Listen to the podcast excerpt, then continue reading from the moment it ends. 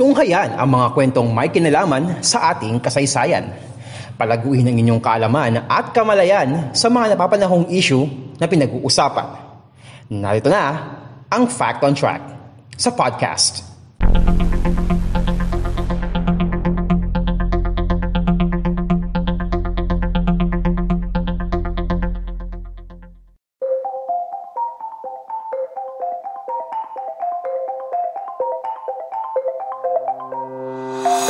Kwento ko sa isan, kalaman at mga napapanong usapin sa Lipunan Fact on Track sa podcast.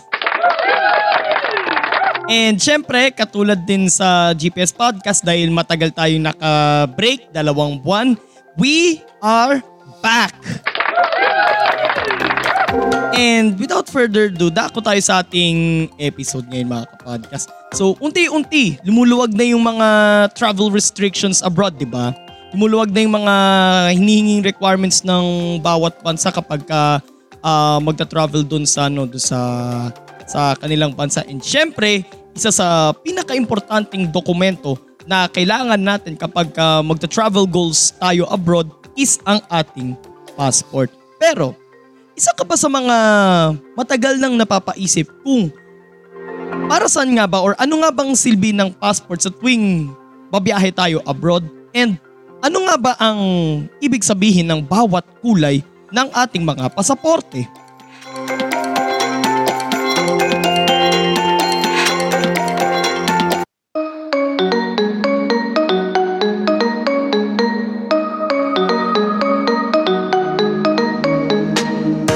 Sa website na envoyglobal.com, ang passport o pasaporte ay ginagamit ng mga mamamayan ng isang bansa para sa mga international travels at para na rin sa kanilang pagkakakilanlan. Kung kahit aminin man natin o hindi, kaya maraming kumukuha ng passport dito sa Pilipinas ay para magamit bilang valid ID. Ginagamit rin ng passport para matukoy ang bansang pinagmulan ng isang individual. Kung halimbawa maglalakbay sa labas ng bansa, magagamit mo ang iyong passport para makabalik ka sa bansang pinagmulan mo. May apat na kulay ang mga pasaporteng ginagamit ng bawat bansa sa mundo. May mga bansang gumagamit ng pula, may berde, may asul at may ilan na gumagamit ng itim. Pula ang pinaka-common na kulay ng passport. Ayon naman sa website ng The Passport Index, 68 na mga bansa sa mundo ay gumagamit ng pulang passport at kabilang dito ang Pilipinas na may kulay maroon na cover ng passport. Pero yung kulay maroon na yun mga kapodcast is for citizens yun. Iba-iba kulay ng passports natin eh. Yun nga, sabi ko nga yung maroon for citizens, yung pula for officials, and yung kulay blue naman is for Filipino diplomats. Kulay pula rin ang pasaporte ng mga bansang naging kom- minsang naging komunista gaya ng China at Russia. Ganon din ang kulay ng mga pasaporte ng mga bansang kasapi ng European Union at maging ng mga bansang gustong sumali sa nasabing organisasyon sa EU gaya ng Turkey, Albania at North Macedonia. Katulad naman ng kanilang bandila, ang passport ng bansang Switzerland ay kulay pula rin na may maliit na kulay na, na may maliit na kulay puting krus. So parang similar sa kanilang flag which is ang tsura nun is square lang siya, kulay pula, tapos merong white na cross sa gitna. Pero disclaimer lang mga kapodcast, hindi lahat ng kulay pulang passport is talagang ah, kulay pula talaga. May iba na kulay burgundy, may iba na kulay maroon. So iba-ibang shade ng pula yung ah, mga passports sa buong mundo. Pulang passport ng mga bansang Japan at Singapore ang itinuring ng Henley Passport Index na most powerful passport sa buong mundo noong 2019. Ang sukatan ay ang sukatan kasi ng pagiging ah, most powerful passport ay yung kung ilang bansang pwedeng mampuntahan ng pasaporteng iyon nang hindi nangangailangan ng visa. Sa kaso ng mga bansang Japan at Singapore, ang kanilang passport ay kayang makarating sa 190 destinations sa buong mundo. Batay yan sa Henley Passport Index noong 2019. Karamihan sa mga Muslim countries ay gumagamit ng kulay berdeng passport.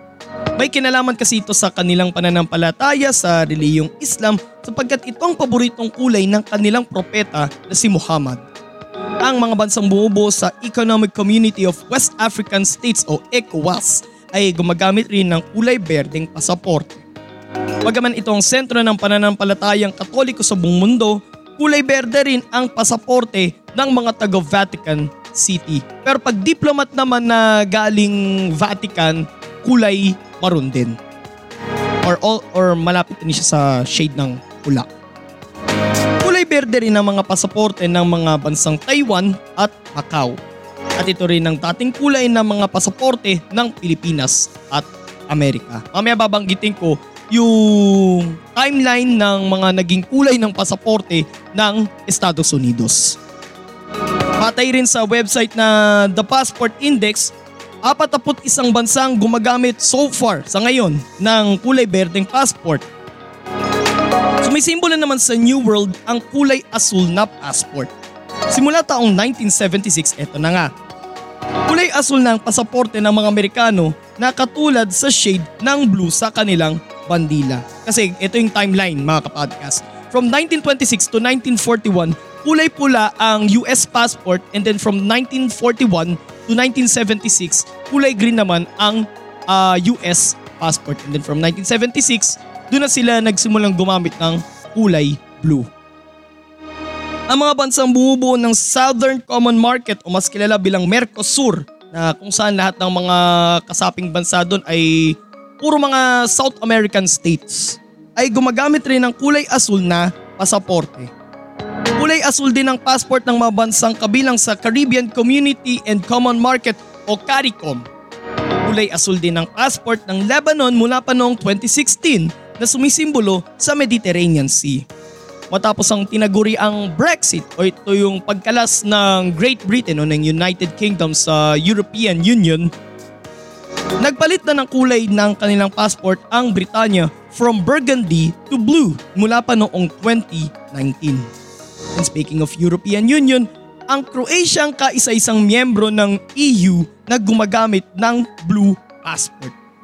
Ganon din ang kulay ng passport ng Hong Kong at pati ng United Arab Emirates na siya namang itinuturing na most powerful passport ng The Passport Index ng taong kasalukuyan. Kulay asul din ang, sabi ko kanina, kulay asul din ang Filipino, Philippine passport na para naman sa mga Filipino diplomats. Patay din sa nasabing source sa The Passport Index, 83 na mga bansa ang gumagamit ng asul na pasaporte. Hindi pa dyan kasama ang passport ng mga taga-United Nations na ang shade ng blue ay katulad sa helmet ng kanilang peacekeeping forces. Bibihira naman ang mga bansang gumagamit ng kulay itim na passport. Sinasabing mas mukha raw formal at hindi madaling madumihan ang mga itim na passport. Karamihan sa mga bansa ay gumagamit din ng itim na passport pero para naman yun sa mga diplomat. Isa sa mga halimbawa ay ang diplomat passport ng Estados Unidos. Batay naman sa tala ng The Passport Index, pito lang ang bansang gumagamit ng itim na passport. Ato sa Africa which is mga gumagamit ng black passport is yung mga bansang Angola, Republic of Congo at Malawi. Dalawa dito sa Asia ang Palestine or ano ba? Palestine, Palestine, Palestine siguro.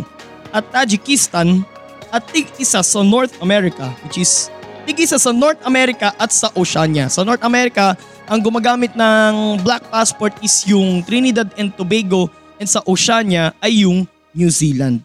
Sa kaso ng New Zealand, itim ang isa sa kanilang mga national colors kung kaya't kulay itim din ang kanilang passport. Sa bansang Sweden, kapag nawala ang passport, kapag nawala ang passport mo, bibigyan, bibigyan kanila ng isang dokumento na kung tawagin ay Emergency Aliens Passport na kulay pink.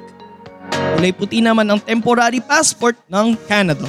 At noong October 19, 2020, inilabas ng Norway ang bagong disenyo ng kanilang pasaporte na kung saan ang kulay pula nito ay para sa mga citizens ng Norway, puti para sa mga immigrants at kulay asul to be specific ang pagkakashade ng kulay blue nito is kulay turquoise yung parang katulad yung sa team sa PBA na Phoenix Super LPG, yung ganung shade niya. Uh, Kulay turquoise naman para sa mga diplomat, yung Norwegian passport yung binabanggit ko. Batay pa rin sa 2022 Global Passport Power Rank ng The Passport Index, pang 67 ang Pilipinas sa most powerful passports sa buong mundo. Sa tala naman ng Henley Passport Index ng dumaang second quarter ng taong ito, pang 78 ang Pilipinas pagdating sa travel freedom gamit ang Philippine Passport. Marami kasing mga bansa ang nagre-require ng visa sa mga Pilipinong nais makapasok sa kanilang bansa, turista man o para sa empleyo. Ang alam ko na mga visa-free countries para sa mga Pilipino is around here sa, sa Southeast Asia except sa bansang Myanmar. Hong Kong alam ko ano yan eh, visa-free din yan. Please comment down below kung tama ako. Even yung Macau, visa-free din yan. And even yung bansang Israel, visa-free din yan para sa mga Pinoy. Dekada 80 at dekada 90 nang tinatakan ang mga Philippine passport na nagsasaad ng pagbabawal sa pagbiyahe sa mga bansang South Africa sanhi ng apartheid which is panahon niyan yan, panahon ni Nelson Mandela. At sa Lebanon, bunsod ng digmaang sibil. Matapos ang nangyaring pagdukot kay Angelo de la Cruz noong 2004, tinak tinatatakan din ang mga Philippine passport na nagsasaad naman ng pagbabawal sa pagbiyahe sa bansang Iraq. Pero itinigil rin ang pagtatatak dito noong 2011.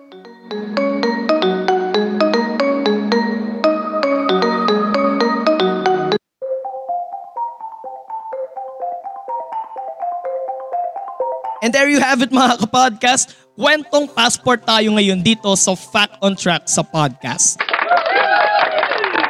So, isa yan sa mga pinakaimportanteng dokumento na kailangan talaga natin sa tuwing babiyahe tayo abroad. So, shout out sa mga kababayan natin na nag enjoy ng kanilang travel goals. Pero syempre, konting ingat pa rin kasi nga, sabi nga, may pandemya pa rin tayong kinakaharap. So, more episodes coming your way. So, please subscribe to our uh, YouTube channel, Podcast Nimans. And don't forget to click the notification bell button. And also, uh, sundan nyo rin po ang Podcast Nimans sa Instagram, sa Facebook, at sa TikTok. And sundan nyo rin po ang Fact on Track sa podcast at GPS Podcast sa Spotify, Anchor, Pocket Cast, Google Podcast, Red Circle at para lang to sa GPS Podcast sa Apple Podcast. So ito po si Mans at ito ang Fact on Track sa podcast, ang ating pagbabalik. God bless everyone. God bless the Philippines. Purihin po ang Panginoon.